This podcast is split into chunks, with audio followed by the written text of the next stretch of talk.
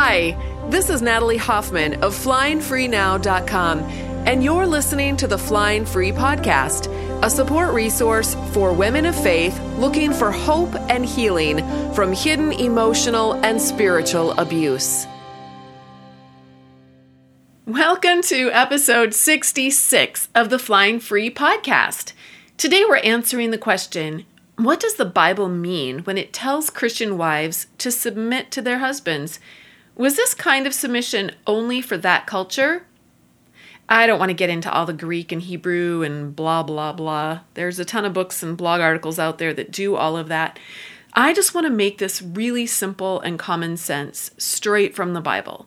We're going to look at what God teaches us in the whole of Scripture rather than pulling out a single verse and making an entire theology around that verse. So, first, let's look at what the Bible says about submission. In Ephesians 5:15 to 33, it talks about the difference between a foolish person and a believer who wants to walk with God and make the best use of his or her time on this earth. Then it says that people like this are to submit to one another out of reverence for Christ. So, who is supposed to submit? Believers. And why? Because when we do this with one another, it shows we reverence our Savior who died for us, and we want to follow in his footsteps, right? This humble submission to one another is one of the ways we love each other well and show the world who Jesus is. Ephesians calls this submission wise and the will of the Lord. The opposite of this is called foolish and not understanding what the will of the Lord is. In Ephesians 6:1-9, Paul tells children to obey or submit to their parents in the Lord. In other words, children were always to obey, but now, as believers, they are to do their obeying in the Lord. That was the new thing Paul was introducing to them. And some Christians today use this verse to justify abusing children.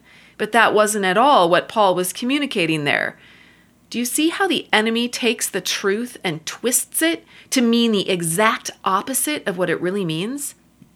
Then Paul tells slaves to submit to their masters as unto the Lord. In other words, slaves were always to obey, but now, as believers, they are to do their obeying as unto the Lord. And by the way, during the Civil War, Christians used this verse to justify owning slaves. But you see that giving men the right to own slaves was not Paul's point. Paul was speaking to a culture that already had slaves, and he was helping to create a shift in their hearts and their thinking in preparation for the day when slavery itself would be seen as in complete opposition to a Christian worldview that promotes freedom for everybody, regardless of race, gender, or socioeconomic status. And then in Ephesians 5:22, the one that you're probably all thinking of, it says that wives should submit to their own husbands as unto the Lord. In other words, wives were just expected to submit in that culture, but now, as believers, they are to do their submitting as unto the Lord.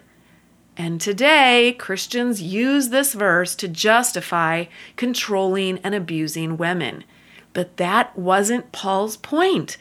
Paul was speaking to a culture that had a low view of women, and he was setting the stage to eradicate the subjugation of women by introducing mutual submission for all believers, regardless of race or gender, as well as introducing this idea of women submitting as unto the Lord, not because her culture expected it of her. I think it's really sad that this shift in the hearts of Christians has yet to take root and bear fruit. There are other verses that talk about submission to God and submission to human institutions that are there to protect people. But do you hear about all these other kinds of submission preached from the pulpit very often? I grew up in the church and I really didn't. However, I did hear verse 22 preached quite often, the submission of women. And interestingly enough, the preachers were all men. You see from this that certain kinds of submission are cultural. That is the kind of submission that the conservative Christian religion promotes, cultural submission. And by the way, I'm not referring to an authentic following of Jesus Christ when I call it the Christian religion.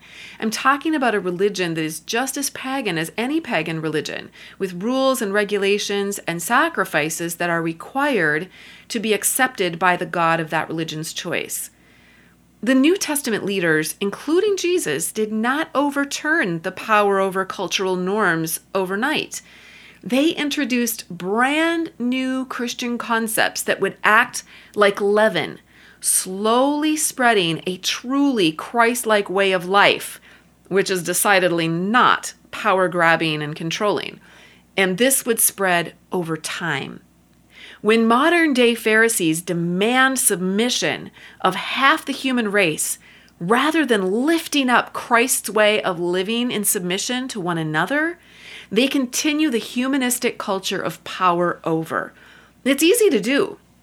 Rules that control part of the human race make things simple. Walking by faith in the living, breathing Spirit of Jesus and respecting the boundaries and autonomousness of other human lives is more complex and requires maturity, discernment, and a vibrant walk with Jesus. It's not so black and white.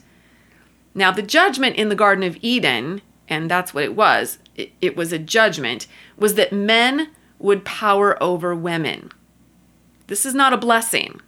Praise God, Jesus Christ overturned the judgments in the garden, and wherever you see the Holy Spirit at work, you will see the judgments being overturned. Where you see the spirit of the Antichrist at work, you will see the promotion and carrying out of those judgments on the people of the earth. Always remember that Satan is the one who brings people into bondage. Jesus sets them free. Satan is the author of lies. Jesus brings truth. Satan brings fear. Jesus brings love. So let's talk about what submission actually is. Submission is a voluntary attitude of respect and cooperation, and what it brings to the table is peace and harmony and love, and that's why it's important for Christians to do it. If we want to spread the love of Jesus on this earth, we do it through loving submission. Matthew 22:36-40 says, "Owe no one anything except to love each other. For the one who loves another has fulfilled the law." Did you catch that? The one who loves another has fulfilled the law. "For the commandments, you shall not commit adultery, you shall not murder, you shall not steal, you shall not covet, and any other commandment are summed up in this: you shall love your neighbor as yourself. Love does no wrong to a neighbor. Therefore, love is the fulfilling of the law." Isn't that beautiful? Submission, whether you are a wife or a husband or a child or a friend or an employee or an employer, is an attitude of love, respect, and cooperation. God will never tell us to do something hateful or destructive or unloving. Now, human beings might manipulate us to believe that we should do those things so that they can get what they want, but you are always safe to love, respect, and cooperate with Jesus Christ under any and every circumstance. Humans are a whole nother story, though, but thankfully, the Bible gives us lots of examples of people who did not submit to their parents, to their husbands, to their masters, to the government, and to other fellow human beings, because to do so would have meant not submitting to Jesus Christ or to God. And God, along with real love, trumps everyone else. Now, I write about these examples in my book, Is It Me? Making Sense of Your Confusing Marriage. So you can go there and go to chapter, I believe it's chapter 2, to read about those. But I think the reason that submission is so unpalatable to people, especially women, well, I think it's pretty obvious why it's unpalatable to women because it's being shoved down our throats, but it's because of all the Christian lies that swirl around this topic. Here are some examples of how people take this idea of submission, twist it into a lie, and then fling it around like a weapon that can and does encourage and perpetuate abuse of women and children. Now, in these examples, the person in authority is not asking the underling to disobey God or to sin, but they are using the concept of submission to manipulate women while catering to their own selfish desires. So let's say that a man likes his women with hairy armpits and long fingernails that are painted pink. So he tells his wife that she needs to refrain from shaving her armpits and make sure that her nails are long and pink. And if she fails to do this, he gets very upset with her, he criticizes her, he tells her lots of bad things, okay? The submit lie tells her that she is a rebel practicing witchcraft. Remember that rebellion is as the sin of witchcraft. I was reminded of that many times. If she doesn't do all the things that her persnickety husband wants her to do. So, as she paints her nails pink, she feels guilty, unloved, and unseen. Now, is this man obeying the word of God? Let's take another example. Let's take a very important and concerned pastor's wife. Now, this is a real true example, okay? There's a young woman, a friend of mine, she blogged about why she does or doesn't let her kids watch Disney movies. All right, we're not going to get into which way she goes on this one. The story is going to be the same, okay? So this pastor's wife sits down with her and tells her that she should not be blogging. She's too young to have any kind of influence on anyone, and she might say something or blog something that dishonors their church. That dishonors God. She might write about something that the pastor's wife disagrees with, basically. So she says, just quit blogging. You're an insignificant blot on the face of the planet with nothing to say to anyone, especially to me, a very important pastor wife person. Now, the submit lie tells this young woman that since the pastor wife person is older, well, if you're older, that automatically makes you wiser, right?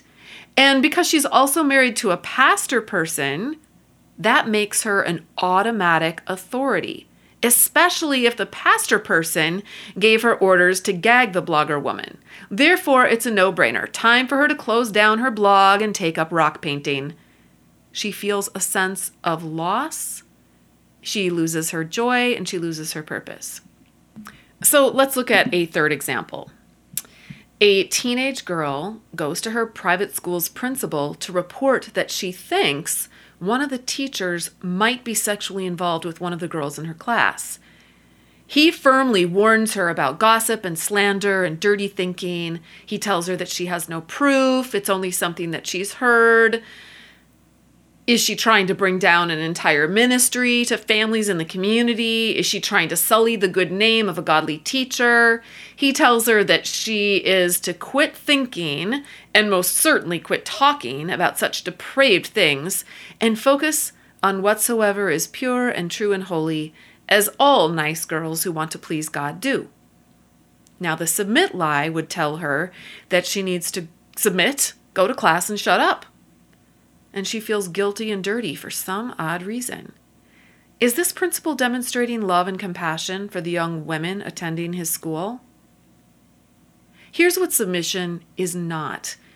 Submission is not hiding the sins of others in authority. Submission is not catering to the selfish whims of selfish spouses. Submission is not doing everything any very important person tells you to do. If that were the case, then yes, I would have to say that submission is a weak, spineless, disgusting, degrading, demeaning thing. But you know what? That's not submission. That's actually cowardice and confusion, which are the results of abuse and shaming. Do you see that the only one that's being unsubmissive, truly unsubmissive in the above examples is the one that's, quote, in authority, they are refusing to submit to God. But many women put in those situations would automatically feel like they were the sinful one. So let's look at those examples again and just see how the women could relate to those people that they think are in authority over them, while still having a submissive attitude of cooperation and respect in those same situations, okay? So let's go back to the wife with the hairy armpit, pink fingernail loving man. She could say something like this: honey, I know that you like hairy armpits and you like pink fingernails that are long, and I get it. You know, I get it. I can appreciate that's what you enjoy. But here's the thing. These are my armpits and my fingernails, and I don't like those things. I prefer to shave and to keep my nails short so that I can change diapers and mix meatloaf without getting poop and raw beef stuck in them. Now, I trust that you married me for the essence of me and not merely for my hairy armpits and long fingernails. I really appreciate your understanding why I can't do that right now. It would be fine. I would be fine with painting my nails pink whenever you'd like to plan a date night for us, though. How about that? Now, if the husband proceeds to call her names or tell her that she's a rebellious, unsubmissive woman who's wearing the pants in the family, then she needs to start to question whether or not she's in an abusive relationship.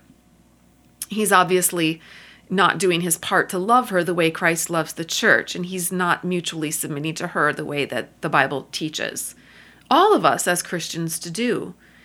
And if these kinds of behaviors that he's having are his habit, then she needs to get help. Now, sometimes her church will help, and sometimes, incredibly, they'll side with the abuser and tell her the same things that he's telling her. Grow your hair long in your armpits and have long fingernails. It doesn't matter what you want. What matters is what your man wants. Well, now she's got an abusive husband and an abusive church to deal with. If we love one another, we will be truthful about sin instead of covering it up and pretending that it isn't there. Okay, let's look at the second story, the blogger with the concerned pastor's wife. So here's what the blogger could say.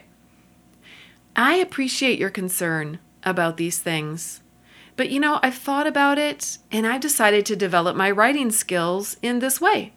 I want to honor God by becoming all that God wants me to be in this area. If you find out that someone in our church is uncomfortable with something I've written, please have them come and talk to me about it directly. And then here's what the student could say, the student in the situation where she has to report that she believes that there might be some sexual abuse going on. She could say to the principal, you know, I realize how this appears on the outside, but I'm only trying to help both the teacher and this girl.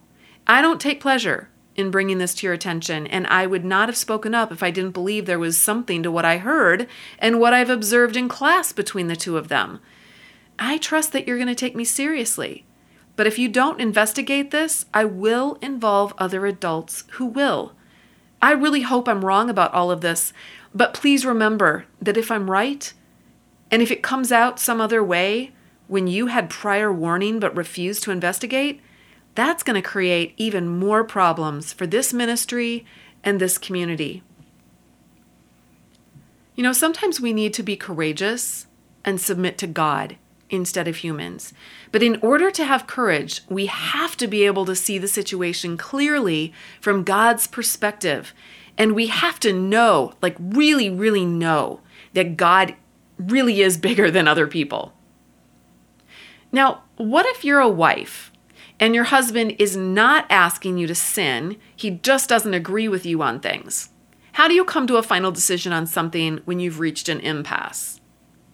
Let's come at this from a common sense standpoint, okay?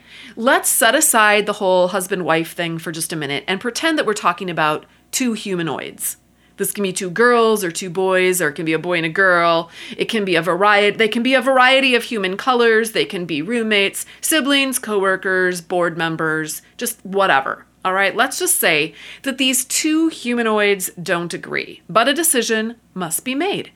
Now, there's only two of them, so a majority vote cannot be taken. They are equals, so there is no bigger or better human that gets to make the decision. Oh dear, there's no simple, clear-cut, quick answer to this. This is a conundrum. We are wringing our hands and panicking. What do we do?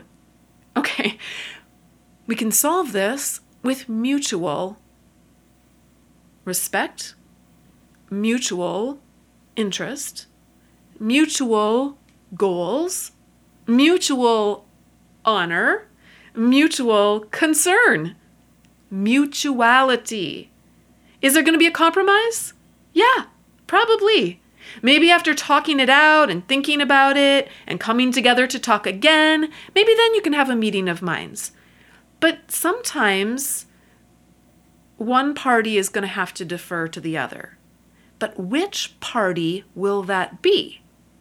It's not going to be the same every time. Why? Because of mutuality, and because of Christ-like love, and because of submission to one another. Here's a great definition of mutuality. This is from Patricia Evans' book, The Verbally Abusive Relationship. Mutuality is a way of being with another person which promotes the growth and well-being of one's self and the other person by means of clear communication and empathetic understanding. Now, in my opinion, that should describe every single Christian marriage. If Christians can't get that right, who can, right? We've got the perfect model for this in the triune relational God who is unified in all decisions. God the Father doesn't override God the Son or God the Spirit or vice versa. They are one.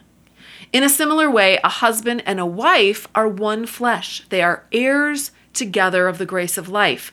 The ideal situation is to discuss major decisions using clear communication and empathetic understanding, and to make those decisions together. When one person takes on the burden of making all the decisions unilaterally, they miss out on opportunities to truly know and love another human life. They miss out on opportunities to give and take. They miss out on opportunities to capitalize on one another's strengths and knowledge and experience, and to experience real intimacy and oneness. It's really, really important that you understand that verses about marriage in the Bible don't trump the rest of the Word of God. All the verses about relationships apply to marriage as well. The verses on marriage just add to the picture. They don't make a separate picture. So when you read something like this in James 2, 8 through 9, if you really fulfill the royal law according to the Scripture, you shall love your neighbor as yourself, you are doing well. But if you show partiality, you are committing sin and are convicted by the law as transgressors. Now, that doesn't just apply to all human relationships outside of marriage. It applies in marriage too. Partiality is a sin, period. So let's not show partiality to people who have something between their legs over people who don't. Or what about this one? Who is wise and understanding among you? By his good conduct, let him show his works in the meekness of wisdom. But if you have bitter jealousy and selfish ambition in your hearts, do not boast and be false to the truth. This is not the wisdom that comes down from above, but is earthly, unspiritual, demonic. For where jealousy and selfish ambition exist, there will be disorder and every vile practice. But the wisdom from above is first pure, then peaceable, gentle, open to reason, full of mercy and good fruits, impartial and sincere. And a harvest of righteousness is sown in peace by those who make peace. James 3, 13 through 18. Now, I don't read any qualifiers here. It doesn't say open to reason, unless you are a husband dealing with your wife, full of mercy and good fruits, impartial and sincere. You guys, I could make this a really long podcast if I just read all the passages in the New Testament alone that spoke about human relationships. They far outnumber the ones that simply focus on marriage.